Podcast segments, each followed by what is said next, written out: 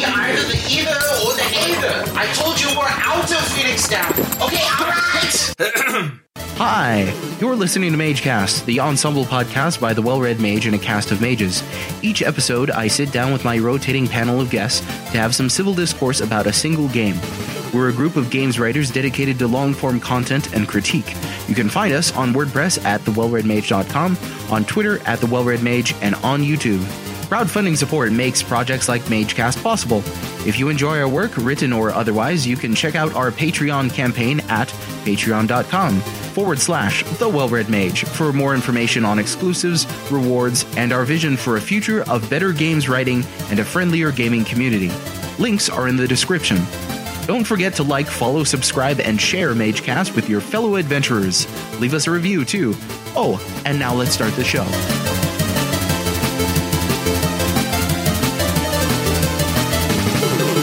Morning. Welcome to the very first episode of MageCast of 2019. I have to be very careful about saying 19 and not 18. Uh, I've been screwing that up for like a week now. Um, well, five days. But um, I'm today sitting down with two fine gentlemen that I've never met before, uh, except for like 10 minutes ago.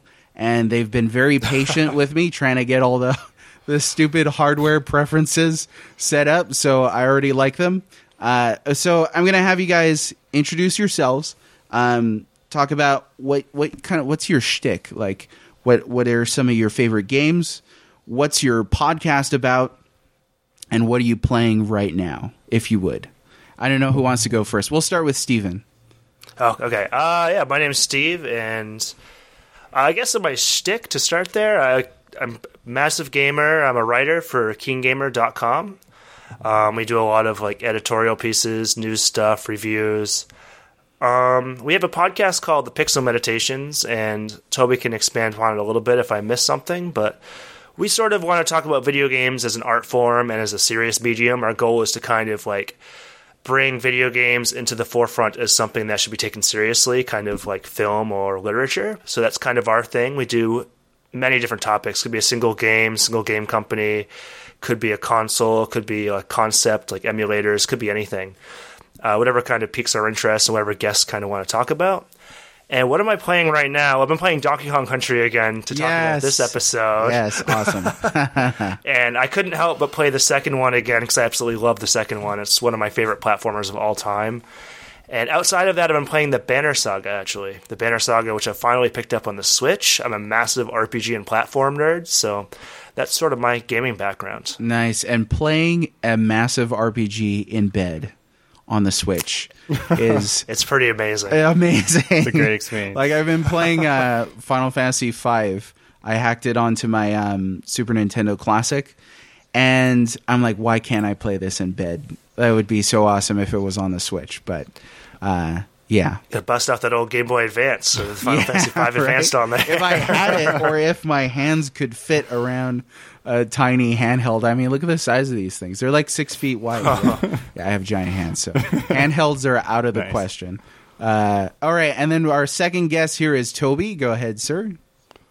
Yes. Hey, so I'm Toby. Uh, me and Steve uh, co-host Pixel Meditation. So I think he pretty much got everything uh, how I would describe it. So we kind of just like to think about video games as kind of like more than just a, uh, like quick fun. Like there's a lot of depth in video games, and the developers spend a lot of time in them. And I think just on like a cultural level, there's there's a lot of significance there. And I think we kind of just like to bring out a little bit of a deeper side of kind of like our feelings and thoughts about video games. Um, so, I mean, I play a lot of different games, although my time to play them has uh, somewhat somewhat diminished. I'm a I'm a grad student over here in Germany, so uh, you know it's it's hard to pl- to have time to play you know all the games, but. Um, yeah, I've been playing Donkey Kong Country as well today. Uh, I have also been playing Celeste. Oh, nice. Which is a really, yeah, just a wonderful platformer. I really love that game. I mean, compared to Donkey Kong Country, oh my god, it's so hard. Yeah, well, you've had like decades of practice on Donkey Kong Country, right? So, yeah, yeah, I have not played Celeste, Um, but I thought it was so cool that Celeste was nominated for Game of the Year. Um, to see an Yeah. indie up there next to you know RDR2 and God of War. Yeah. That's that's awesome. That's really cool. Yeah, and, and, and it just absolutely deserves that that spot. It's such a such a great game.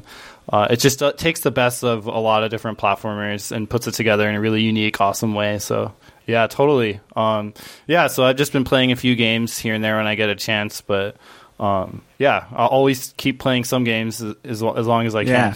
now, Steven, I, I saw you were about to say something. You took a breath. What did you want to say, sir?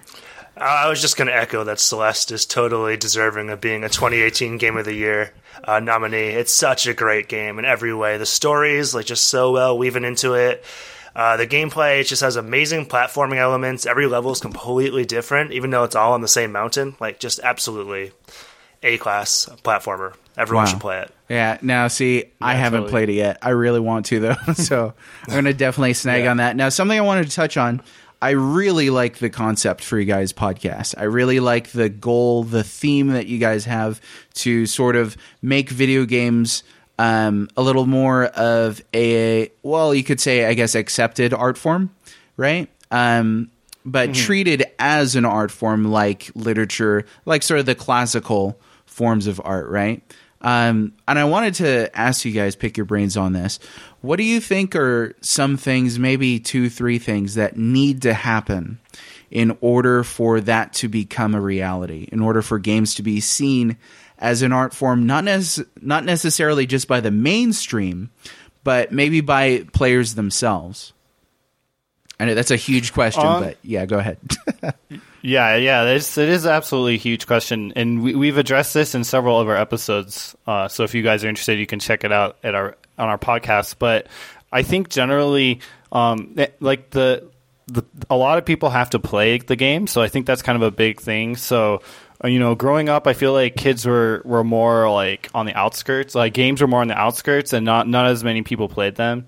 So I feel like there has to be like um, you know a general appeal to the games, and I feel like as we're aging, you know, like millennials get older, like we're we're not going to stop playing games. Like we're going to keep playing games, you know, our whole lives. So I feel like we're kind of like leading the charge to like bringing bringing games to, like to a wider audience. Um, and I I just I feel like just having games that treat subjects seriously and don't don't kind of like pander to like kind of like childish notions. Like I, I've been playing through like Detroit Become Human, and I feel like that that game is a perfect example of something that you know addresses like serious topics, and it's like really interesting. It's not just like childish like fun. It's like it's really cool. Um, it's really interesting. It's kind of like a novel in its own way, but in like a unique way, in a unique way. And I don't know, like video games are just kind of new, so it takes a it takes a bit of time to, to kind of um, get accepted as like uh, you know on the same level as as like music or movies or something like that. Right. Yeah. No, and that's a good point. I think that the the more time goes on, um, we'll start introducing the next generation to games, and it'll become sort of an accepted thing there. I've already got my three year old on uh, the original Legend of Zelda, and he's like, you know, Wow. plowing through Octoroks and Nice, stuff like that. There's no way he's gonna beat it because I I couldn't beat it when I was a kid. But uh, you know, like to get to get the familiarity with interactive media in early, I think is good. And then, like you touched on, making games more accessible to people. And the great thing about today is we have this wide variety of games. You've got, you know, Detroit, like you mentioned, and then you've got Super Mario Party that just came out. Two completely different styles of games. And yet, you could have sort of like, you know, a college age intellectual that's into Detroit. And at the same time, on Thanksgiving, I played Super Mario Party with my in laws who, like, haven't touched a controller maybe in their entire lives. So so having having that level of accessibility and and variety and choice available is great, I think. What about you, Stephen? What do you think?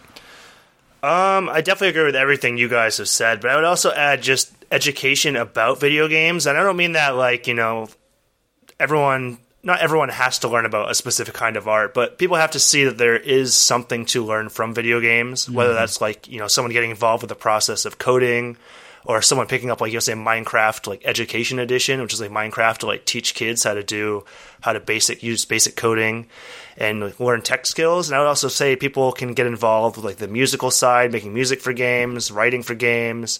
And I think that people need to understand that there's a lot of moving parts with games. It's not just something that someone threw together. And since now we have so many more people playing games and it has matured a bit, I think this is happening. Um, there's still obviously going to be a lot of opposition Yeah. to video games, especially you know like all this Red Dead Redemption 2 controversy happening with like all the stuff you can do in that game, like you know Yeah. killing the lady that's like a women's rights activist. Yeah. Um, yeah. Well, uh, these days, it seems like anytime any big game comes out, there's a controversy of some kind. Um, but yeah, now I get what you mean. But I think like the in the end of the day, every single art form basically struggled when it first started. You know, I mm-hmm. don't think that even literature, or movies, when when this stuff was when different waves of literature came out, you know, like Renaissance period or whatever, there's always backlash to stuff, Yeah. and there's always going to be backlash until it becomes kind of ingrained and accepted into society. Yeah. And I think it's a matter of time. I think it's already changing right now for the better. Yeah. And you're seeing there's so many more people involved with every process of video games, not just playing, making podcasts, writing about it, you know, like it's just it's grown so much. It's grown so much since even just when I was a kid and before basically the internet took off. Yeah, no, that's definitely true. I was thinking actually of uh, of ragtime. Uh, ragtime, when it first kind of came out on the scene, was sort of seen as like this trashy kind of low art music. Um, and now you've got people studying ragtime, and you've got people appreciating ragtime. You've got people using it in movies and games to highlight certain emotions and themes and feelings. So I think that that's an example of a recent kind of art. Same thing, perhaps, with comic books. Um, comic books are an American art form, and uh, you know, when they debuted, they were kind of just like things that little kids would read, and you'd buy them for five cents and things like that. Now, dude, I was watching a documentary. And you've, you've got comic book historians now. So, like, for sure. Abs- Absolutely. so that's like what? Like imagine, you know, like 60, 70 years ago, you wouldn't dream of having a historian dedicated to this pulp fiction stuff, you know, like the magazines that are just just rubbish. But today things have really evolved. So I'm sure the time is coming for games. You guys keep fighting the good fight. Um, but today we're going to talk about a beloved classic, an iconic classic, Donkey Kong Country. Title of the episode is Banana Hammock. I'm just kidding. Actually, it's, it's not. Banana Hammock. It's uh, we yeah, we were trying to decide on a name, uh, me and my, our, and our group of writers, and it's definitely not that. It's uh, Great Apespectations. It took us a while to come up with that. Oh. but, yeah, so Nice you're- Charles you're like- knockoff. Yes. what the Dickens? So this game came out in 1994 on the good old Super Nintendo, developed by Rare, published by Nintendo.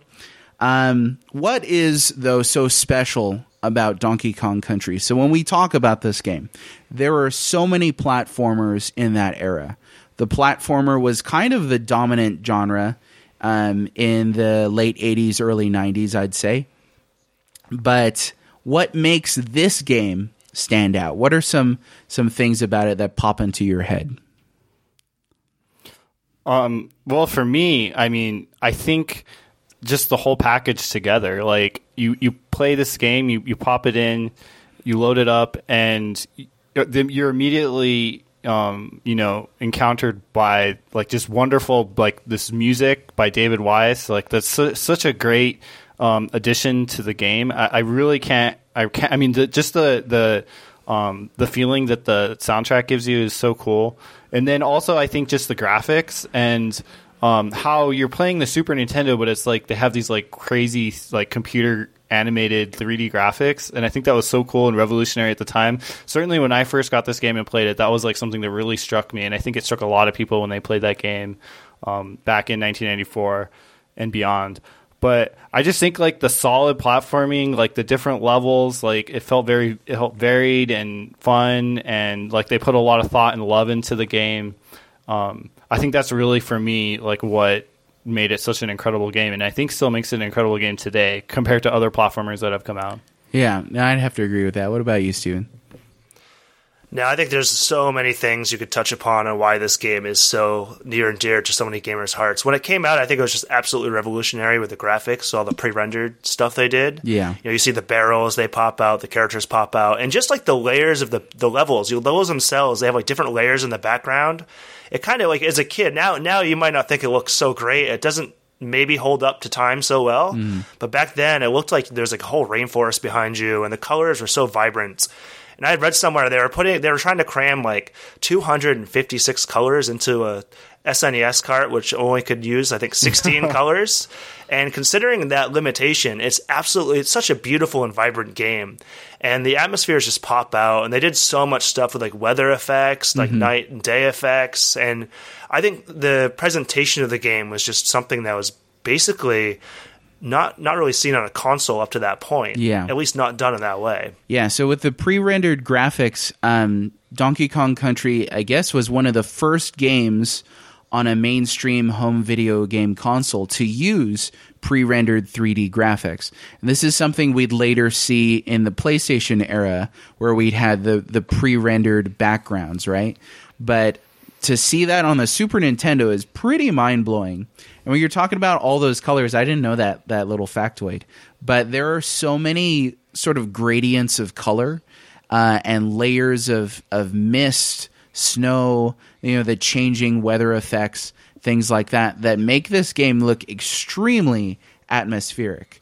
Um, question though, do you think that this style of uh, visuals has aged well compared to, say, some of the crisper uh, games on the Super Nintendo that are comparable, like Super Mario World, Super Metroid? yeah, I mean, Sorry, we're gonna do this the whole time. Why don't we take turns? We probably we'll will. take turns. So we'll have Steve go this time, and then Toby, you can follow up. okay, that sounds that sounds fine.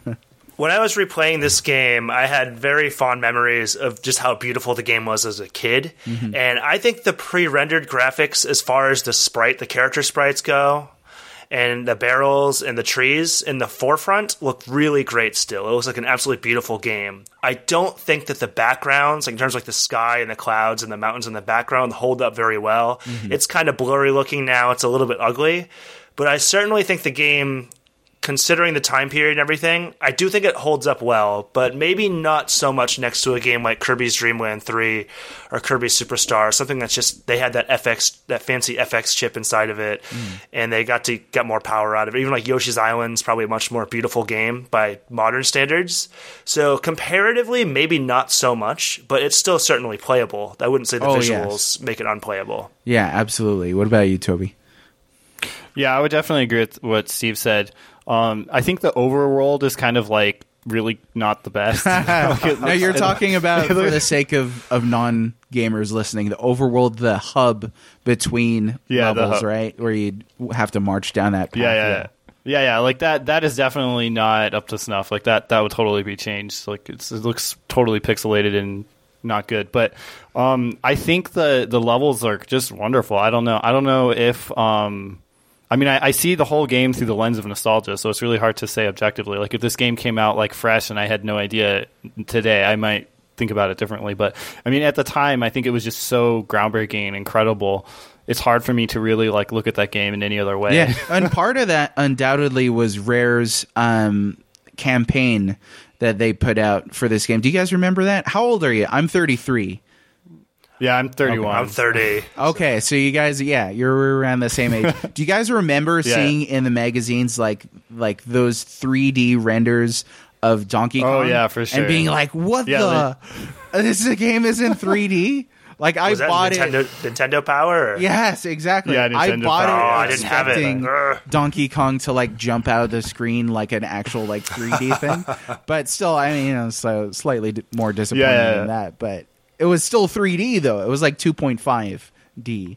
But as a kid, you seeing like, especially compared to the flatness of you know Mario or something like that, seeing uh, the fluidity of these character animations that were so rounded and so full of personality was really incredible. And Rare definitely pumped that up with their campaign.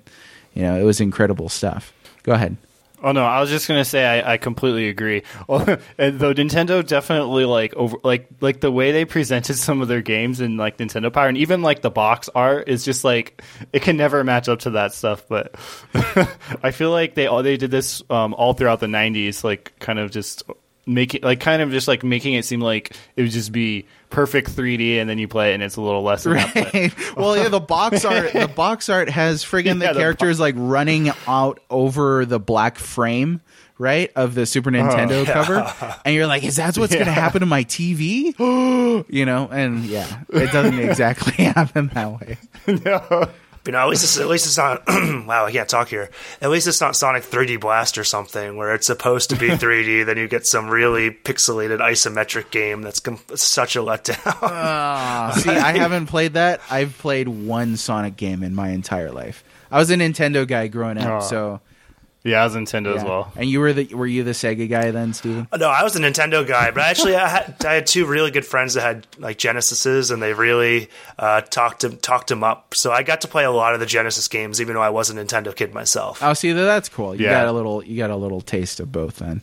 Um, So I got the Mortal Kombat too. Yeah. oh, Sonic. the the bloody one, yes. yeah, Yeah. Super Nintendo one had no blood. yeah, I've got I've got the first um, Mortal Kombat on Super Nintendo still, and I didn't think about it when I was a kid. I was just like, yeah, you punch somebody, of course, sweat pops out of their face. So you play it now, and you're like, this is kind of ridiculous.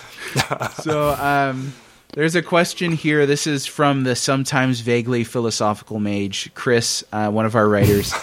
He says, I have a Super Nintendo Classic, and my other half and I have played through Super Mario World and Yoshi's Island on it, both great games, but tried Donkey Kong Country and just didn't get it. To me, it doesn't feel the same as those other platformers, and I can't put my finger on why. Am I missing some innovation that's making it different, and I'm just not recognizing that? Or is it something that does, in fact, take adjusting to, especially, I guess, if you're used to different or more modern trappings. So that's a lot of what we've been talking about, but I kind of want to use that to bridge into the uniqueness of uh, DKC, especially in terms of the other big Super Nintendo, Nintendo platformers. Like you mentioned, Super Mario World, Yoshi's Island, Super Metroid, uh, games like that. So, um, one thing for me to kind of kick this off, uh, that's really big in in Donkey Kong Country is a sense of weight. Um, it felt really like, and I hate using the word "feel" when you talk about games. Sometimes that's that's like a really, it's a weird term. So we'll say "seem."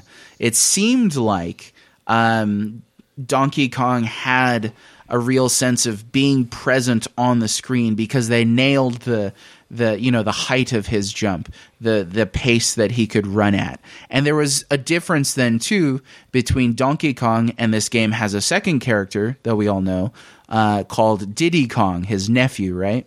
So you had Diddy Kong was this fast-paced character, much lighter seeming, could jump further and so on. And then you had Donkey Kong that was much heavier. Um, I don't know how they achieved that, but that's at least one thing that kind of stands out to my mind uh, with Donkey Kong Country compared to the other the other uh, Nintendo platformers. But what about you guys? What are some some differences there? Um, I, I would agree with the weight thing. That's really interesting. I thought I think it's really cool how there's two characters that are interchangeable, and they all have like slightly different kind of feels to how they how they play. Um, you know, it's a little bit better than like Mario and Luigi, who basically play almost identically. I mean, I think identically. Yeah, well, in definitely the pretty much all of the first Super Mario Brothers they were identical, right? And then Super Mario Brothers Yeah, three yeah. they're identical, but in two you- you had all the two's the black sheep anyway. So you know. Oh yeah, yeah. Even Mario World, But- I think they played the same too. yeah, exactly. Yeah, Yeah, but but I think the pace of uh, Donkey Kong Country is like quite fast. Like I just played through it, and literally in like thirty minutes, I finished the first stage. yeah, like the levels are kind of short and fast. Um, you know, you it, you you kind of move around. We were talking earlier, um, and what a really interesting and fun thing about the game is there's kind of kind of like this like pacing with the um, different things, different platforming things that you're doing, like the the barrels, um, like how you can just kind of like shoot through the barrels if you understand the t- this like rhythm or timing uh, in the love. and I've, I, it's just hard to find platformers that are that have like that kind of feeling where you feel like you're kind of like connected to the game in this like rhythmic sort of way. Yeah. And it's just like they achieved it so well in it, and it just feels really cool, especially for the barrel parts of the Yeah, game. it's not really like say a Mega Man game. You you kind of approach by thinking ahead of the jumps. You know, where do I position myself? Especially classic Mega Man. Um, you know, lining yourself up to shoot down enemies and that sort of thing. But in Donkey Kong Country, they gave you that roll that could kind of get you running, and so you could get a good pace up quite quickly. Um, and it seemed like you could really just breeze through levels, especially if you knew what was coming. Yeah, it's almost like a musical. It's like a musical piece as you're playing. You're like jumping on enemies' heads, and they'll make a different sound. You swing across the rope, jump into a barrel. It really is like Rare set up the game so well. Like they made these they made these levels so you can intentionally kind of cheese the levels if you know how to get through them. Like you can kind of run through it without stopping, basically. Yeah. Now I'm not anywhere near that good. I played this game last year, and darn it, I can't get past that Minecraft. Uh, the mine cart. I almost said Minecraft. the mine cart level. yeah, the mine, yeah, the minecart level. I just I beat that literally like yeah an hour ago. It's oh, kind of nice. I had to have. See, the thing is, no, go ahead. I died like five times. I've just played Donkey Kong Country way too much. All three of them. I, I, I played the. I've probably beaten Donkey Kong Country at least twenty or thirty times. Oh, man, like yeah. it's so for me. It's like I've just. It was one of my go-to games. It's one of the very first games I ever played as a kid. It's basically that and Mario were the, were the two games that got me into video games in the first place. Oh, so for me, it was just like an. It's an insanely special game that I've spent way too much time with. So I feel like I've kind of have memorized most of the levels and where stuff is. I would say so because yeah, I beat this game for the first time last year because as a kid I could not get past that minecart level. This time around, Yeah, I yeah, had yeah. to have my kid brother do it for me, and uh, he's like 15 years younger than me, so he's not like kid kid, but he did it, and I was like, man, thank you, because now I can finally face. K. Rool. I couldn't do it. Yeah, yeah.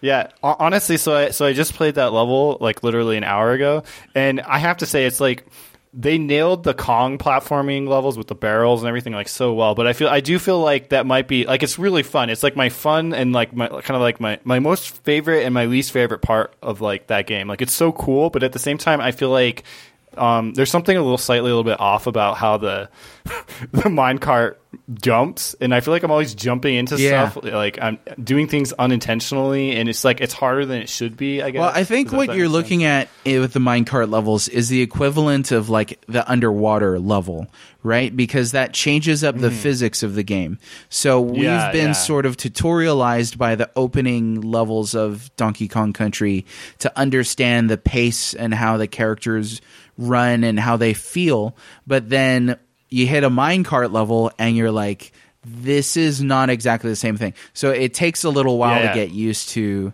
now this new sense of physics, right?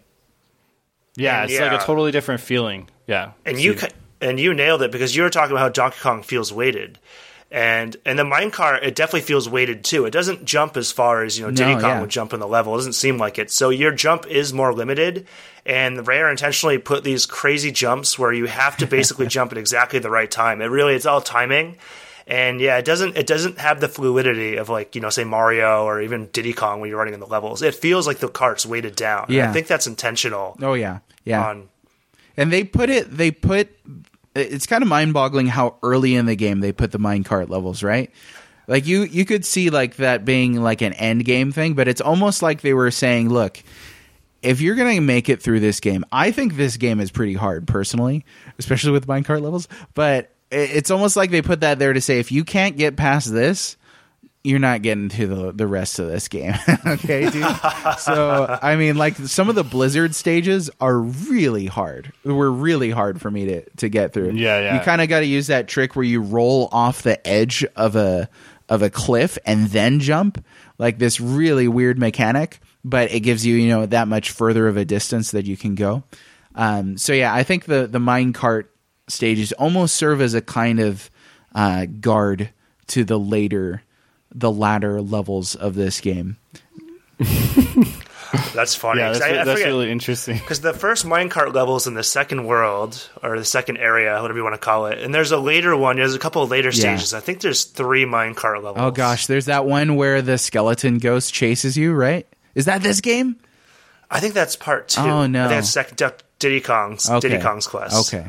Where you have like you're riding on the. uh It's not a cart. It's like a skeleton Roller coaster, thingamajig. yeah, or There's not really like a name for it. Yeah. yeah. Okay, so I'm getting them confused. But yeah, the minecart levels can go stub their toe on a steamroller. Oh my god, it's so hard. They're very hard. So I know what we want. Another thing we wanted to touch touch on was um, Diddy Kong and Donkey Kong and this kind of um, immediacy to the co-op. So um, we talked already about how the two different characters handle, um, but one of the unique things about this game is how it allows the two different players to play. If one of you guys wants to break that down. Yeah, sure, I can kind of do that. So Diddy Kong and Donkey Kong both have different abilities. We've already talked about a little bit of it with speed. Like Donkey Kong's obviously slow or he's heavier, but he also comes with a ground pound, which is pretty useless. I don't know if you guys ever used the ground pound. I I've didn't, never no. yeah, used no, it. not really. No. Um, but he can basically there's certain enemies like that he can jump on that Diddy can't. Like some of those really big, strong Kremlins that are really muscly. Like Donkey Kong can jump right on them, whereas if Diddy Kong jumps on them, he just bounces off because he's too small to take them out. Yes, and I love that. I love that they gave them each sort of a strength and a weakness. So Diddy Kong's much more agile, but he can't take down certain enemies just by jumping on them. And there's an evil part in the game. It's later in the game. I think it's in the Creme Ink section where you're riding on this platform. It's a it's like a rail platform. and You can't move off the platform, and you can't tag each other out in the platform either. So whatever Kong you have, you're stuck with. So like I had Diddy. And this big, big, muscly, like muscly, like Kremlin jumps onto the platform with you, and it's tiny. So I'm like, oh my god, what do I do?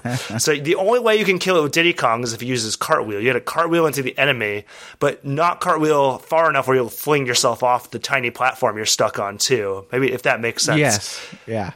Yeah, that is evil. That's uh, that's horrifying game design. Now you could, if you're playing this game one player, you could switch between the two characters, right? By pressing select, I believe it was, right? You're not allowed to on the platform. Oh, that right. one, that one part. And you can't But do it in usually you midair, right? You have to be standing. I don't know if you could I- do it in midair now. I don't think so. We'll have to verify Pretty that sure at a you later date. but um, yeah, I wouldn't think that you could switch them in midair. I'm thinking you can't, because that would be a little game breaking. It seems like, because then it's like, yeah, especially Yeah, in part think you two, where you have like Dixie who can fly. yeah, That'd be almost yeah, like that's true. Um, so, but with two players though, you could assign um, either player to play as Donkey Kong or Diddy Kong. One of the questions that we got was from Writer's View on Twitter.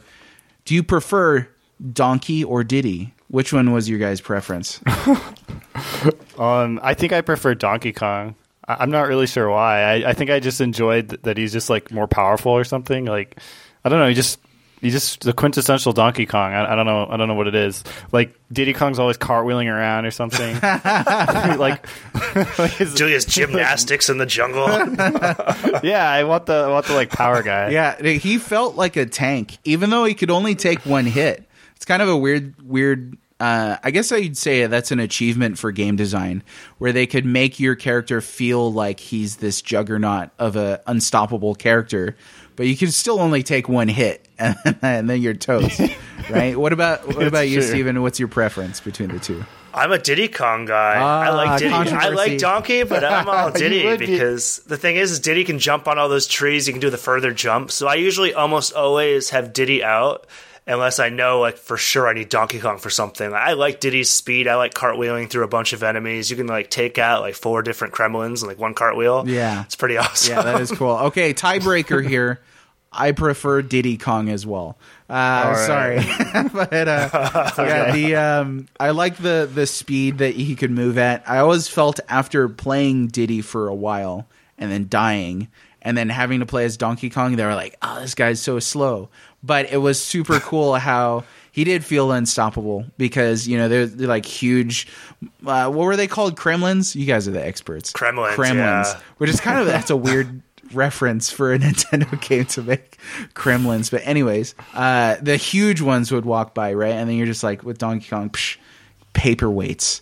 But the immediacy that this game has with its two player co op is, I think, something that's really valuable. Still, um, there are a lot of co op games where you can either play simultaneously or you play by taking turns, but and taking turns in terms of um, interchanging lives. So, you know, in a Mario game, when uh, classically your character would die, then, you know, the next player would go. But in this game, uh, instead of starting over from the beginning of the level, uh, if if you have the both characters and one of the characters dies and you're playing two player, the other person starts right then and there, like, and that's midair, right? I remember you get hit by like a bee in the middle of the air, then the other person better be ready because they're going to start their turn right there, and they have to figure that out. You know, so that sense of immediacy with the co-op is something that I think really makes Donkey Kong Country stand out. Yeah, abs- absolutely. Like I feel like having um, two people play it together, like you both have to be pretty engaged because like maybe you're gonna die at some point, or the, your opponent's or your your uh, teammate or whatever, your friend's gonna die, and then you get you got to like switch out and um, so like you're both playing it together, even though even though it's co-op. Um, you know, I, th- I think they did a really good job. It's really unique. I haven't seen that in too many other games. Yeah. And I mean, yeah, I got to say, this is absolutely brilliant on Rare's part because, Yeah, like you said with Mario, it's so frustrating when you say when you know you're just going to watch someone play like a four minute level and you're just sitting there. And I've heard some people actually bash the Donkey Kong tag system because they say it's also slow. It's like, well, why can't you have two players playing the Kongs together? And Oh, simultaneously? Rare- yeah, Nah, like I two guys running around. I don't buy that in the least. well, you know the new ones like Donkey Kong Returns and Tropical Freeze, you can do it. right, but you had a wider screen messy. today, right? That's true too. Yeah. Yeah, so I'm because I'm thinking in terms of Super Nintendo games where you can where the co-op is simultaneous. Um, so I think of Zombies Ate My Neighbors is one of my favorite co-op games on the Super Nintendo. You guys share the the same screen, but the screen is tiny, and so it's like if one guy's like, "Well, I'm going south," and the other guy's, "Well, I'm going north," then you have the typical, you know, you both get stuck. Uh, And so I just don't think in a fast-paced platformer at that era with that size of screen that it would work. But you were talking about the newer Donkey Kong Country games, which I haven't played. So go ahead and elaborate on that. Well, first of all, Retro Studios did a pretty good job with those games. They're really good. If you like the old ones, you'll still like them, even though they're a bit different. But yeah, like I'm playing, I played Tropical Freeze with my friend, and we're both on the same screen. But you can tell that the game is designed more for like the one player experience. Uh-huh. It's re- it really does feel like the levels fit better if you're just playing it by yourself and you use the secondary Kongs to give you extra abilities. Okay. With two people, it's kind of like just chaos. You're both running around. Someone's always dying or getting hit by something, and the, it doesn't really it doesn't really add anything to the game. Yeah. Whereas I felt like Donkey Kong Country one, two, and three for the Super Nintendo. There was a lot of reasons to tag someone in and out, and a lot of like, especially number two and three, like Rare made it even more important to tag for specific reasons. Right. But even in the original Donkey Kong Country, I still think it, it fits the game style much better because yeah, you don't have two people awkwardly running around or the second player falling off the screen and getting sucked back to the first player Yeah. like you would, and like Kirby, I think does that. But um, yeah, I think that Rare intentionally designed the game to make it more playable for two players and a lot of fun and rewarding. But they gave it a purpose. So like, oh, you're Diddy. Like maybe you can do this part easier. You can jump up to that tree, or you can get to that barrel. Like I'm going to tag you in. Or hey, there's some like tough Kremlins up ahead. I'm going to tag you in because you're Donkey Kong. So I think Rare intent they did a really good job planning that out. Yeah, no, I definitely I, I, I would agree with that. I think that um well that happened quite frequently when I played this game last year with my brother, um, where I was like, I don't think this this area is going to be my specialty. Like he was really good with the mine carts, but I was really good with the the cannon barrels, like in the timing there. So anytime we saw that there was a different kind of section coming up, something that either fit his specific strengths as a person or the strengths of the character he was playing as, we could tag team in and out. Uh, a game that I'm thinking of when you're talking about uh, simultaneous co-op is Super Mario Bro- or New Super Mario Brothers Wii. Did you guys play any games from that series? Oh yeah, I, I did. I did play the first one. Okay, the that's Wii. the one that I've played too. How about you, Steven? I don't think I played that one. No. Okay, it's That's for Wii or Wii U. I think it's Wii. Well, I don't have a Wii U, so it's The Wii. first one, the first one's for the Wii for sure. Yeah. Okay. Now No, I didn't play that. that. one has some extremely awkward co-op. Um, you could have four players simultaneous on a platformer, a Mario style platformer, but they made it so that your your characters are kind of like bumper cars. Um, so if you jumped on another character's head, um, it would push that character down, which obviously would suck in midair um, over a pit, but it would kind of launch your character further. Or if you bumped into each other, they kind of created like this elasticity to the characters almost, rather than occupying the same space. Which it's it was a fun game, but I was like, I never want to play a co-op like this ever again. yeah, yeah, and and and I think like it, to some extent, co-op is necessary in that game, right? Yeah, Like, you- there's some things you can't like- reach without co-op and stuff like that. I think. yeah. Like I found that game, like playing it by myself, to be really hard. Yeah. I don't know. I didn't. I actually didn't beat Yeah, that game. it's awkward, right? Because it's Ever. like you kind of need a, other people with you, but then at the same time, when they Yeah. screw up your jump, or is it like, like my wife and I when we were playing that game, we just kept bumping into each other, pushing each other off of platforms and stuff, and I was like, this sucks. But they they had a, a different way to kind of compensate with that, so it's not like if you fell off. Um, like you wouldn't die. You would come back in like the Yoshi's Island bubble, and then like the other players can pop Oh, yeah, the right. bubble, and you come right back. So I think you only lose if all of the characters that are currently playing um, fall or get hit or something like that. But yeah, it's still kind of a stressful game design. So I think that with Donkey Kong Country, I think that they hit a really great balance with that tag team. Um, I think it's perfect for the the scale of the levels and the rate that you can play them at. Again, because we were talking about pace. Imagine two people keeping up with the, same pace. Um, that'd be pretty hard. I think. I want to get into. I ran a poll on Twitter um, that got 277 votes. It was asking which is your preferred uh, game of the Donkey Kong Country Super Nintendo trilogy. um, so, did you guys see that before I, or I'm gonna quiz you on it? I did, yeah. usually, usually I'm the guy on Twitter, so I saw that post. I saw you put that poll up a few days Okay. ago. And two and one who were tied. No, They they Right, last were time okay. it? So they were for like a while, like at like 150 something votes. Um, they're both at like 45 percent each. But now, which one do you think won? Which one do you think is the preferred game? Donkey Kong Country two. Ah, see, that's what I thought it was going to be, but it was actually the third game. No, I'm just kidding. It was. It was They're like, what? Spit out your coffee. Um, no, it was the first game.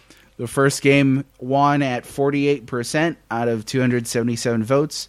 Second game, 43%. Third game, 9%. So, yeah, that's Wow. kind of Poor Donkey Kong Country three. I loved, I love three, even though it's kind of the black sheep. Yeah, I don't. I don't think I've ever beaten three. Um, someday, but my preference is actually for the second game. Um, I think it's very refined. I think the the um, the amount of detail that went into the level design. You know, you could move in not just horizontal fashion but vertical fashion. Much more secret rooms, that sort of thing. Um, so my preference is actually for the second game. But what about you guys? Do you prefer this one or? Well, we we were uh, kind of playfully arguing about it earlier. So, as a kid, I really didn't play the second or third ones at all. So, all of my like nostalgic memories from my childhood are from the first game. So, I feel like I'm just like biased. Like I'm, I'm just love the first Uh, game. I, I don't know. and that's perfectly valid for for preference you know i mean like that's the that's one Yeah. that you played that makes sense you know Yeah, and and it was the I think the most like meteorically successful game that Nintendo released of the series. Um, it just like blew everybody away, and I think at the time in 1994, it was just like an incredible uh, game to have. And not, I mean, I, do- I do think that the sequels are amazing, and they add a lot to the games, like like especially the ability to kind of like float or fly or whatever. Like that was that was really cool. But I just never played that as a kid, so I don't know. I mean, I, I wish that I did. I, I probably would have a a different opinion, but I don't know. I really really love the first one. It's definitely like a like a highlight. well you're talking like success of the first game That's why it's kind of like the poll results aren't too surprising. Donkey Kong Country, the first one, was the third best-selling game on the Super Nintendo, behind Yeah. uh, Super Mario All Stars and Super Mario World. So I like tons of people played this game. So it would make Yeah, sense yeah. that that's the preferred one. But what about you, Steven? Which is your preferred? No, I just want to say I love all three of these games. Like whenever Donkey Kong Country comes up, not equally, not equally, but um, this is like literally a top five favorite series for me ever. Oh, yeah. Like I just adore all three of these games so much, and I played them all to death as a kid. But no, I go number two. Uh, Diddy's Kong Quest is my favorite. I love Donkey Kong Country 1 for its simplicity. It's kind of like pick up and play. There's not anything you really have to do in the game. But I thought, like you said, 2 is just much more refined. I actually think it has a better soundtrack. Ooh, that's I liked- controversial, and we'll get into that. that is controversial. I probably should lead into that statement. Ah, it's all good. I know somebody had a heart attack But- listening to that. Like, "Ah, the first game soundtrack. Anyways, go ahead. But two, yeah, I was just playing two again, and I ju- it's it just like sucked me right in, and I was like, oh my god, this this game is just so perfect. The controls seem a little tighter to me. I don't know if I'm imagining that or not. I love the environment. The environments are darker. It's kind of got like a more like serious tone than the first one. The animations are still amazing, and- but mostly it's the level design. It's just like everything in two. Like the save points are easier to get. The boss fights are more creative. Um, I thought the levels had more secrets that mattered. Like finding the DK coins mm-hmm. was a lot of fun, Yeah. and finding this finding the coins to get to the secret world. Like there's a lot of depth there that was kind of missing in the first game. It- it- to me, it felt like the first game secrets were there, but they didn't really matter Yeah. there's nothing you could really get from them. But two, it just like it's literally an improvement in every way over one. Yeah. in terms of like how it how it kind of plays out. And that's what you would kind of hope from a sequel. Certainly, that it would take all the good from the first game and kind of build on it. Um, so, like one one negative, maybe the only negative that we mentioned so far was DK's ground pound. Um, there's not really anything like that in the second game. That's kind of just like it's a feature, but nobody really uses it. Uh, Diddy and Dixie Kong both have sort of their rolling uh, movement. You got the cartwheel, right? He still has a cartwheel, and then I think so. yeah, and then Dixie has like a hair whip move where she can you know plow through enemies, and then you've got um, sort of the the the hovering uh, move that Dixie Kong can do, which made Dixie Kong my preferred character. I was like, I will take a hover any day. yeah, it's awesome. But they did a good job because that game has like different character barrels. There's like certain parts you have to use Diddy Kong, Yeah. and they also have like the throwing mechanic where you can pick up the other Kong and toss them to get to extra areas, which I thought was really clever. yes, that was not in the first game. That's right. No, you can't throw in the first game. Okay, so that's a that's a good mechanic right there. Um, but yeah, my uh, a lot of the the preferences that I saw online, which kind of just surprised me that DKC won, was um, for example Jeff Man fourteen ninety on Twitter said two, then one, then three. That's my that's my order of preference. I didn't meet anyone who kind of came out of the shadows and was like, "Oh, three's my favorite." Of the of the trilogy, but I'm sure they're out there. So, um, yeah, enjoy. What was the?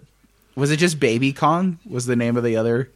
Uh, Kiddy, Kiddy Kong, Kong. I think's his name. Kiddy Kong- yeah, I Worst think it was Kiddy Kong. Kong. Worst the Kong. worst, Worst Kong. Kong. In Worst. order of Kongs, he was the bottom Kong. Uh, speaking of of quality Kongs, I guess that's a weird segue, but uh, I wanted to talk briefly about character design uh, between the original Donkey Kong and Donkey Kong Country's Donkey Kong. I drew a little cartoon because that's what I enjoy doing, but it, you could kind of see the first arcade kind of Donkey Kong. Like, how would you describe that guy? I would say He looks to me. He looks like a classic villain from like the 1940s yeah, cartoon. and he was right. I mean, like Donkey Kong historically is a Mario villain, right? He kidnapped Daisy, and Jumpman had to go and and rescue him. But he just kind of looks like was that Mario's name? Jumpman. that was originally he was uh, he was Jumpman before he was Mario, which yeah, good job changing that name. Could you imagine super Jump, jump super man. Jump Super jump Man man. World would be such a stupid name. So change Jumpman RPG. That sounds awesome. Super Jumpman Galaxy. Yeah, it's it's great that they changed the name. Super jump man sunshine. Super Jump Man Odyssey. We could get through this all day. Um, but yeah, Donkey Kong, original Donkey Kong, Uh, looked kind of dopey, kind of stupid, kind of uh, dim-witted. Uh, especially his in-game sprite, where he's just kind of like, you know, pounding his chest and that Oh, dumb yeah. grimace on his face. He looks like he has like no personality, essentially. Um, I have a question. Do you guys think maybe that was inspired by King Kong? Because that's kind of what it reminds me of a little bit. I- and that'd be like the kind of the classic ape in movies before. Oh yeah, Donkey Kong. I would say, so, especially with kidnapping the girl, you know, and and like that's that's definitely a a King Kong motif. But what I'd heard is that Shigeru Miyamoto uh, came up with the name Donkey Kong because he merely thought it sounded silly, which I guess is a good reason for a game, a game's name. But uh, yeah, so then getting to Donkey Kong Country, I think it's such a, a great um, jump from the arcade version of the character to modernize him um, then in the 90s. It kind of gave him much more personality. You know, you could see him smiling and showing his teeth. His beady eyes kind of gave him a little more uh, sense of of there being a mind behind that. You know that that face. Uh, I'm probably overthinking this, but the one thing that I think was really good is the tie, the necktie. Um, I don't think that Donkey Kong Country was the first time they used the tie. Um, but I'm not sure on that now. Oh gosh. Do you guys know? I think I was reading earlier about it, and I think there was a game for the game Game Boy that came out that had it for the first time. Oh, yes. Man, I- You're thinking of shoot, and I just it was um yeah, it was just called Donkey Kong on the Game Boy. It shows the old the old design for Donkey Kong. He's carrying what looks like Pauline from uh, Mario Odyssey over his shoulder, and he's got the red necktie with his initials on it, so he doesn't Yeah. forget his name. Yeah. Yeah, so I, I was also reading. It's kind of interesting, but apparently the, the redesign was uh, it was it was a bit of a struggle because like I guess Shigeru Miyamoto really didn't want to go with the modern. He want he wanted more of like the arcade. Like he wanted something more intermediate than what Rare was like kind of like pushing. Which is understandable. I mean, Yeah. you create a character, you're like, yeah, but this is my design, though, you know, and it kind of becomes your baby. But I'm glad he let that one go because, yeah, I'm compare it comparison wise. I think the new design for Donkey Kong is uh, much better than the original design. It's very 90s, too. Yeah, I I, com- I completely agree. Yeah, yeah. It's it's I don't know. Yeah, like it's uh I don't know. It's just a cool Yeah. character. well, like, and I read too that they tried to um, design him after like real gorillas. I think that's my doorbell, you guys. I am very sorry. That's that never That's happens. okay, man. I live in like a tiny town. I will be right back. Poor Donkey Kong Country 3, man. Yeah. Well, it, I mean, we could talk about it, but it kind of I think it kind of came out at, at a bad time too because everyone was thinking about the N64 at that point. Right, yeah. I mean, there's a few games like that. Like Kirby's Dream Land 3 came out in 1997. That's like the same time Final Fantasy 7 was coming out on the PlayStation. And, like, Yeah. I mean, that's like not a great, ti- a great, not a great time to release a mass, a major title. You know, two years after your system's basically kind of been the last generation. Yeah, for sure. Like I think generally um like games that come between generations, if they don't come out for like multi platforms, which is kind of seemingly like the trend now is to make games that work work for like m- like multiple platforms if they're like kind of towards the end. You know, like Zelda seem to do that now. Yeah, the Nintendo always does that with Zelda because it always it always gets released right at the end and beginning of a cycle. It seems. Yeah. Yeah. Or they and just it's, it's like a remaster smart it. It's a smart move though. Yeah, I think like The Last of Us, like Sony was pretty smart. They they knew that was like a swan song game for the PS3, so they just brought it right to the PS4. Yeah. Dude, I wonder if the new Last of Us will be like PS4, PS5. No idea, man. I don't even think that game has a time time frame to come out yet. Some people say Yeah. 2019, some say 2020. I think, dude, I think it might be the last hoorah of the PS4. Like, Last if it comes out 2. at all. Yeah. If it comes out at all, it's not Final Well, I mean, it- Seven. Okay, it'll come out, but it'll it might be for the PS5 is the thing. I could see that. It being like a title on the PS5. I don't know. So what you guys been talking about? Last of Us Two. Well, we're, we're just we're just talking about how like Diddy Kong Country, or sorry, Donkey Kong Country Three was killed because it was towards the end of the SNES life cycle. yeah, yeah, that's kind of unfortunate. Yeah. like I remember when it came out, and we are like, "Oh, they're still making these." Yeah. So yeah, um, it's not like because you think about it, it's not like with the the NES. The NES had a fairly late like shelf life uh, on into the 16-bit age, but you had a game like Kirby's Adventure that came out super late, and you're like, this is like a really high-end NES game. But then the difference between 8 and 16-bit is much smaller than than the difference between 16-bit and early 3D. Yeah. Like those two things are dramatically different.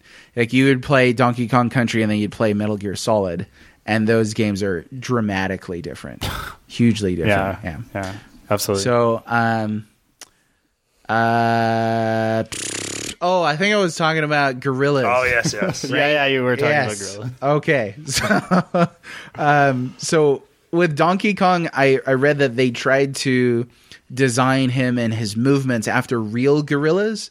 Um, you know, I kind of get this like image of like the animators and developers going to like a zoo and like sketching how gorillas move and stuff like that. Eventually, they realize that like it's too slow.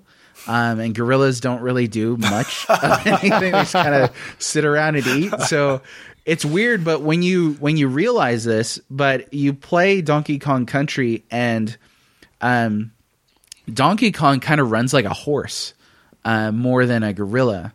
So it's an it's another really interesting thing about this new redesign where he's this weird amalgamation of like human behaviors and gorilla appearance, but he's running like you know a different kind of like equestrian animal at all. So um, it's just it's a great design in my opinion.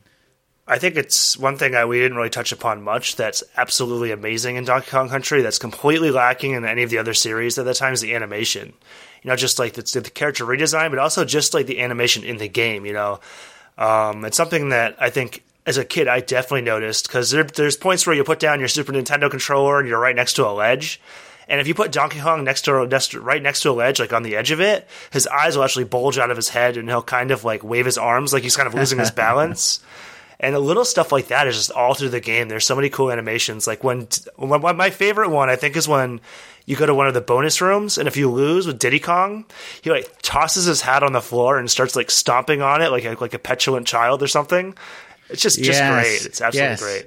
That's that's personality again, and that this game has tons of stuff like that, and they definitely continue that on into the future series. But you remember sort of the pre, I think it's the pre-title screen where you have Cranky Kong, this Cranky old Kong. shriveled up Kong, my favorite of the Kongs actually, who's the original Donkey Kong, which is even cooler.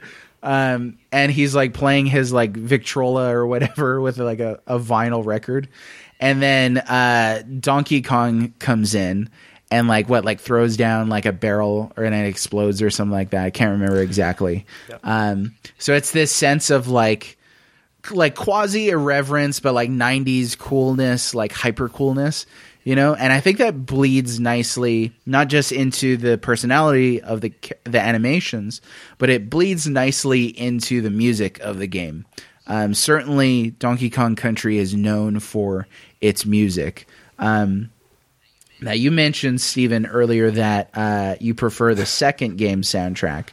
Okay, and that's controversial. We'll dig into that a little a little here. Uh, and Toby, you, I'm guessing you prefer the first game soundtrack since that's the one yeah. that you played. Yeah, absolutely. right. most Absolutely. frequently. Okay, so I I prefer the second one for Sticker Brush Symphony, which is like one of the most beautiful pieces that I've ever heard in video game music. But the first game has a lot of great music. Um, my favorite, and this one obviously has to be mentioned, is uh, Aquatic Ambience. Uh, it's such a peaceful, beautiful, echoing, haunting uh, bit of music.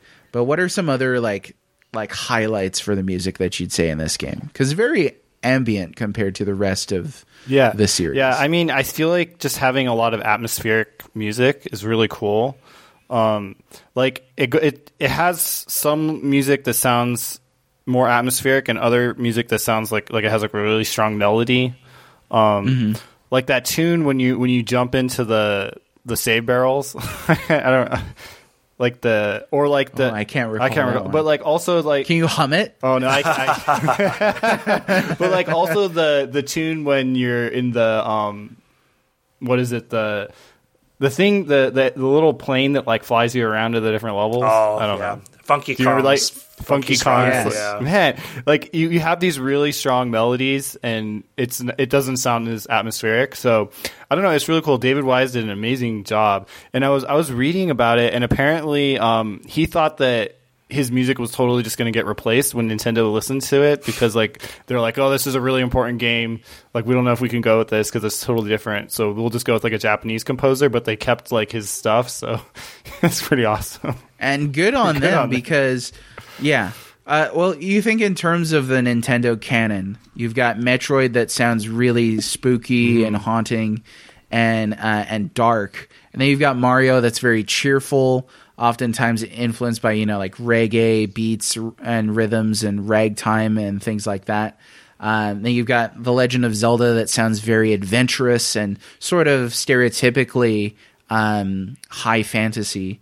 But then you've got this game and capturing a sound for this game that's very percussive and fun, but not in the same way as Super Mario. Um, with different musical influences, I think was a brilliant thing to do. Um, I remember the first time I heard. I think it's called the DK Island Swing. Uh, if it's that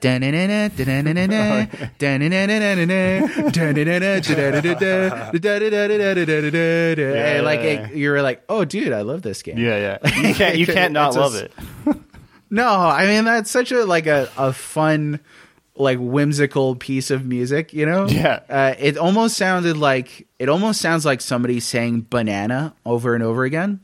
um, which you remember? This is, this is such a stupid thing, but uh, you remember back in the day when they had synthetic voices, right, in games, it'd be like, like, well, I don't know what I don't know what it said, but that's cool. My game's talking to me.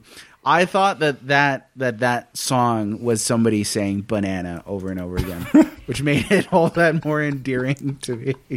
So, That's awesome. yeah, yeah. I was uh, not the brightest banana in the bunch, but No pun intended there. no pun intended.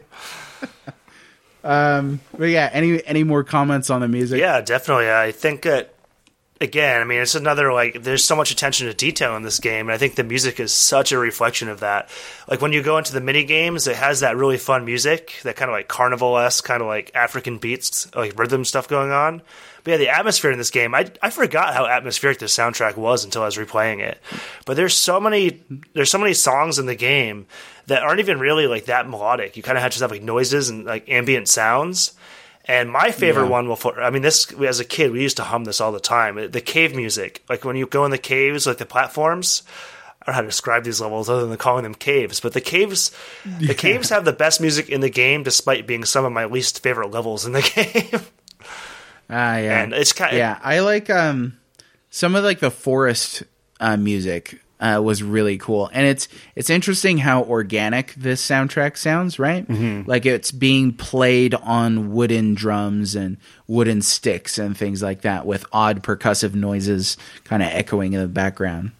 You know, And even those snow levels when the blizzard starts coming and it has those creepy kind of like synth notes that come in, I was like, wow, this is like exactly. It's kind of I'm kind of kind of freaked out, you know, starting to like really snow Yeah. down. I get these creepy like piano noises. They do kind of they make you feel a sense of sort of isolation in your environments and sort of the the feeling of like yeah, you're in a beautiful world. There's a lot to look at, and it's really like kind of dazzling, but it's also a bit dangerous and foreboding at the same time.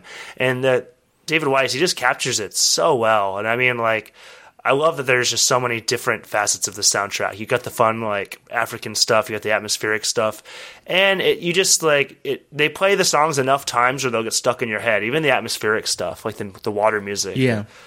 So yeah, Yeah, amazing definitely. soundtrack. It's it's it's really subtle, kind of how some of this music affects you.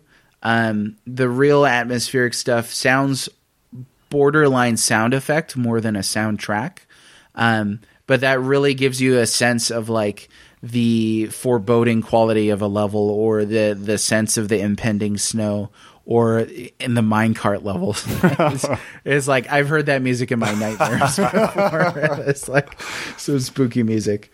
All right, so this is from Fritzstalgia on Twitter. Is there an identifiable increment in game design through the series in the Super Nintendo era?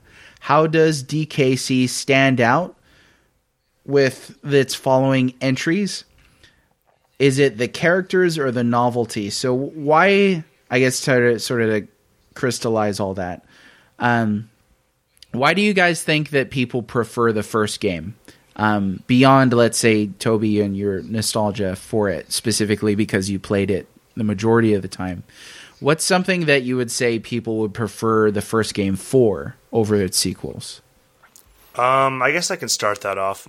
Uh, I think it's the simplicity of the original Donkey Kong Country. There's the levels are huge and there's secrets everywhere, but it's very much kind of it's sort of straddles between like the arcadiness of Sonic and like the depth of Mario, and I think that like when you play Donkey Kong Country, the original, there's no real stress in finding the secrets. You just kind of pick it up, you play it, you have fun.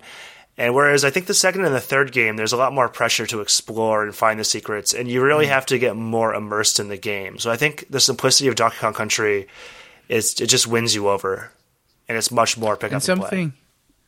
Yeah, no, that that's true. And something that popped in my head was you were talking about the simplicity was this game does not have a timer. Um, you can sort of take things at your leisure. You can backtrack. Um, you can do all sorts of different things to explore. Um, but it has a it has a kind of simple leisurely pace to it. Even though you can play it at a high speed pace, you can also sort of take your time as well. Right? What Very about true. you, uh, Toby? Yeah, I mean, I definitely um, kind of agree with uh, what you guys are saying about kind of like the simplicity of the first one. I, I think that's kind of like as a kid, like I think I rented the second one or something like that because I definitely played it, and yeah, like just the like the second one is just much more complicated. Like the the floating uh, or you know technique or whatever, like all the moves uh, seem a little bit more um, have a lot more going on.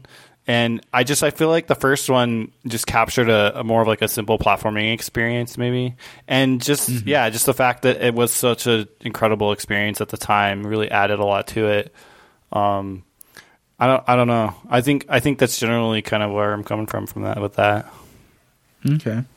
Um, a couple of these were pretty much things that we covered, so I'll just um, give these shout outs to these folks. This is from Chris BG99. Said, personally, I think the graphics hold up a lot better than people say. I'd agree with that for the most part. Um, and I know you, you guys did too. We, it was something we touched on. Uh, this is from Play Jack Sayback on Twitter. How did they get the character graphics and animations to look so smooth? Um, none of us are developers, right? You Yeah, guys aren't no. developers, all right? Okay, yeah. So I don't know technically how they did it, but they did it, and they did it well. Yeah, Um, I mean, and that's Yeah, we were. Yeah, but I mean that's like a really interesting part of Donkey Kong Country because they they purchased the Silicon Graphics workstations, and I think they took a huge risk when they did it. I think like like one of the the workstations was like ninety thousand dollars or something like that. Like they put a lot of their money, like their success from like the NES era, into like buying these things. So they took the total took a risk to like make this game and like like uh, woo Nintendo with it. So um, I think I think that's really awesome, and it's a huge part of what makes the game so awesome. Just the, these you know computer graphic rendered images and everything, and and and also just kind of like the way that they were able to take these um, you know high quality rendered images and integrate them into such a limited cartridge space for like the SNES like that that was just really hard and I think like we made an episode on Rare and we like researched Rare a lot and um, like what when you start like looking into like Tim Tim and Chris Stamper, like the two dudes behind Rare, like you realize that their work their like work ethic and like willingness to just like spend so much time on their games and just like to make like really high quality games that like other developers just weren't making at the time. Like you really realize that like it's a really special game and like it's definitely a lot of it has to do with Rare as a company. Yeah, yeah, absolutely, absolutely. I mean, and it paid off though. Yeah. Uh, They sold this is this number here says nine million three hundred thousand units sold. Like this is ninety four. Yeah, that's that's a lot of titles. Yeah. Um. So they definitely made back their, their Oh, investment. Oh, absolutely. Yeah, no, they definitely did. They knew what they were doing on that one. Yeah. Um, here's a question from Buck Chuck Gaming on Twitter that I don't know how to answer. He said, "Have you guys tried the Cranky Kong Run? Do you know what that is? I don't even know what that would be, honestly. really? Can- oh no. What about you, Toby? The You Cranky Kong. is? I wish I knew what that was, but I don't know. Is this in the original All right. Donkey Kong country?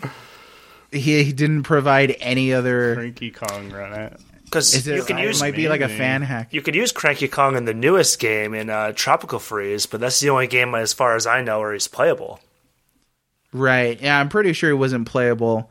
Uh, after you beat the game. Okay. So this is for Donkey Kong Country. This is from Game Facts. After you beat the game, Cranky Kong says he beat the entire game in less than one hour and in only one life. What happens if I do this? I've beaten the game in 45 minutes, but never with one life. Okay, so that I guess would be the Cranky Kong run. Have you have you have you guys like timed yourselves? Oh my this god, game? no! I definitely never beat it anywhere near that that quickly. I mean, the game the game will actually take time for you. It'll tell you how long you played, but no, I could. I don't think I could beat it in under an hour, especially not with one life. There's almost zero chance. Yeah, like you got to be a master. Well, I mean, he's Cranky Kong, the original DK. That's why he gets paid the big bucks. Got good moves You for an old old Kong. Yeah, that's why he's my favorite Kong right there. All right. Um, so this is from Cecil underscore two three four who said um, the second game improved over the first with its save feature, had better levels in music. We touched on that. Um, somebody else, uh, Bitland Comic, said the sequels missed the mark for them. Uh, and somebody TGF Stream agreed with that. The first one was revolutionary and totally different. Both others were just the same but less. Uh, so that kind of bridges into the comparisons between the sequels. Don't want to get too much into the nitty gritty of that, and I think we addressed a lot of the differences between the sequels. But um, when I think about this game and Donkey Kong Country 2, it's the soundtrack that's that's the the clincher for me. Um, Cardiac Drop on Twitter called the soundtrack "mega sexy excellence," which I would agree with. it's a very very pithy turn of phrase, but uh, the second one is is my favorite for for the music. Like I said, because of um, the um, Sticker Brush Symphony, which is an amazing, just ethereal piece of music.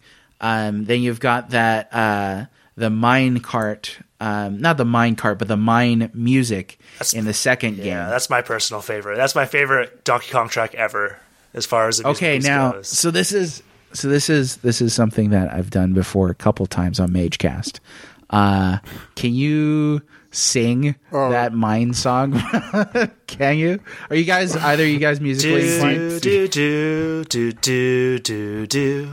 Do do do do do do do do do do do do boom. yes Oh that God. was beautiful all right so that means toby you- he set the precedent you gotta do I don't know. That's amazing. yeah. So uh yeah, that mine that mine song from the second game is incredible. Um Sticker Brush Symphony is really good.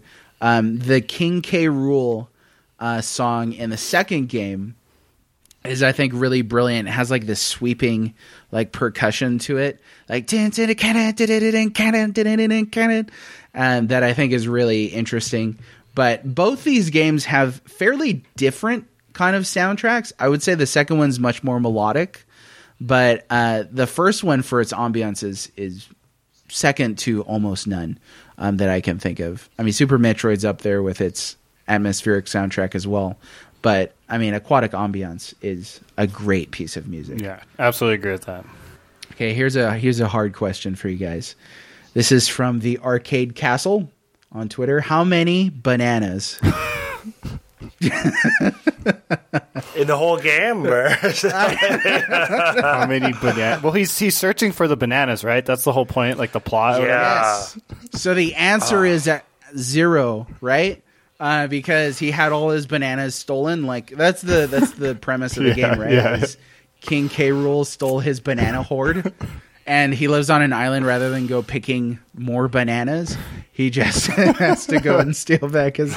Dude, don't you just love the premises of retro games? Like you didn't need you didn't need like this dramatic story. It was just like dude stole his bananas. He's got to get those. He's bananas. gonna- I get those back somehow. Exactly. It is brilliant, you know, and it's it's enough to set the game by. So Arcade Castle answer is zero. Um we already just talked about the soundtracks, but I wanted to give a shout out to miao Tay Ching on Twitter, who said the DKC soundtrack, popular one with all the hits everybody likes. DKC 2 soundtrack, the technical masterpiece that's appreciated by music nerds, but not as popular. What say you? Yeah, we talked about our preferences. Um, here's an interesting question. This is from GP Animations on Twitter. Any plans for an official vinyl release of the soundtrack? Do you guys collect video game vinyl? Uh, I don't. I don't have the space. I don't have the space yet. No. I man. don't. I mean, I would really love to. If I was going to collect anything, it'd probably be vinyl. And I saw like they made a Castlevania 4 vinyl that I really wanted, but I don't collect vinyl. Yeah, it'd be, it sounds cool though. I would. I would pick up You should, Donkey yeah. Kong. Oh, I would too. This is what I got for Christmas. Oh, Oh, Journey. nice. Oh, nice Journey man. That's a, that's a real good one. Oh, I love. Yeah, I love that I've game, been listening the heck out of it, dude. I love that But game. uh, so I guess that Donkey Kong Country had a um, a limited release, um, not an official one by Moonshake Records. I think it was called. I did a little research into it, and since it was limited, now it's like super hard to find a copy. You know, like a hundred bucks on eBay and stuff like that. It's kind of a shame, but uh, it, I think it would be. I mean, they would sell big bucks if Nintendo put out, um, you know, official vinyl releases of of their games. I mean, like I would buy a Super Mario Galaxy vinyl in like a heartbeat. Like that's a game that has a great soundtrack. Yeah, I would have to pick up like every Zelda soundtrack. Probably Skyward Sword, be Yeah. number one. Oh, really? See, I haven't played Skyward Sword. Uh, yeah, I, I music, totally though. disagree with Skyward Sword. Well, what's your favorite Zelda? uh, probably Wind Waker. Okay, But just for the Uh, soundtrack, mine- though? Even Wind Waker? Yes, just for, dude. Sound, sound. No, no, no. It's got a soundtrack. I love that game. Oh, dude, the, Absolutely. the ocean that da da da. Yeah, yeah, that's da, pretty da, da, da, da, da, Yeah, for like an yeah. hour because you're on. yeah, the pretty much ocean. because you're like traveling forever, but you, you never seem to get there. But oh, I love it. Oh, Wind Waker is, is beautiful. That's a great And um, my favorite Zelda is is Link's Awakening, way back on the Game Boy. So uh, maybe not on vinyl for that one. Uh, it's kind of high pitched, but there you are. Um, that is actually it for our audience responses. We got quite a bit through the the polls and the and the questioning. Um, thank you to everyone who who shared some thoughts on on this game. But in closing, final question I like to ask you guys is what is at least one similar game that you would recommend similar to Donkey Kong Country that you would recommend sequels are kind of cheating so Right, yeah, you can't say the Donkey Kong game. Um, oh, that's a hard one. that is a hard question because it's pretty. It's it's not exactly like any other game I've played. I mean, there's similarities, but uh, I guess I might. I, I'm gonna kind of cheat here. I guess I'd probably pick something like uh, Kirby Superstar, maybe. okay in the fact that there's kind of like a tag in and out t- system where you can kind of like pick up new allies as you go, and there's a lot to explore, and there's no timer, and it's definitely a game to be appreciated by kind of like platforming nerds. It's not as easy as some of the other Kirby games. Um, other than that, I might even say something like Castlevania, maybe something like Castlevania Four. It's another game with a lot of exploration involved. It's slow, it's slower pace, very different kind of game, but it's also there's some similarities I guess you could draw upon. I think if you like Donkey Kong, you're probably going to be looking for challenging platformers. So, Yeah. so a lot of this stuff like Castlevania, uh, I would say Mega Man's quite different, but Castlevania, Kirby, maybe even something like um, V. The game. I don't know how you say this game. Like V V V V V V Oh, V V V. Like, yeah, the six V's game. Yeah, Yeah, like that's, that's another a great game. If you really want a challenging platformer, that one's pretty hard, but still really fun. Yeah. So those are some games I might throw in. Yeah, and there's no shortage of brutal platformers these days. Absolutely. Like that's almost a new genre of like you got like Super Meat Boy and like uh, Celeste you mentioned earlier and that sort of Yeah. thing. I don't know. So I would go probably with like a like Sonic Mania or something like that. I don't know. Like there's so many great platformers, but just choose a really good platformer. And I really love Sonic Mania and like oh like any of those kinds of games. Like Celeste is really great, but it's like I would say it's totally different with the difficulty level and everything like that. But um, yeah, like I, I I don't know. Let's just find some good platformers. There's a lot of them. Okay, that's that's that's fair. Um, this is probably not the best game to mention. Do you guys remember on the NES a game called Mick Kids? MC Kids. I don't think I ever played it was a played McDonald's that. game. No. McDonald's game. I don't think I ever played this game. Uh, okay, let me let me share a screen for a second. Oh my god. See if I can- This is, ladies and gentlemen, or just gentlemen, Mick Kids. uh, it is a uh, a very tightly God. knit two player style platformer where you played as these two kids exploring magical realms in McDonald's land. Uh, if you have not played it, it is not a masterpiece, so don't worry. but it's it's worth playing for the LOLs sometime. Uh, yeah, It is- I don't know why I thought of this game. so definitely not in terms of quality is it at all similar, but um, I just thought of it in terms of like the the co-op platformer value. Um, if yeah, the next time you guys meet in wherever it is that you guys meet and hang out, I know you're in two different places right now, but y'all should play some some Mick Kids and have a blast just laughing at it. 'Cause it's an abomination. Oh my god. All right, dude. So, so anyway, last thing is I just wanted to ask, uh, where can we find you guys? Where can we find your podcast? Okay, uh, I'll do this one. All right, uh, we are the Pixel Meditations. That's the name of our podcast, the Pixel Meditations. Uh, you can find us on Twitter, uh, the Pixel Meditations, with no S actually on Twitter. So it's the Pixel Pixel Meditation, just Pixel Meditation. Uh, you can also contact us, pixelmeditations at gmail.com, or you can just find us on our Podbean page, which is just type in Google Pixel Meditations. It'll bring you right to the Podbean page. And yeah, we got about 19 episodes. We just did a rare episode a couple, uh, a few weeks back. So yeah, we're we're kind of a fledgling podcast, and we're having a lot of fun doing it. So come check us out if you if you kind of liked what you heard tonight. Yes, and oh man, I need to listen to that rare episode because now I'm like in rare mode from from this Donkey Kong Country talk.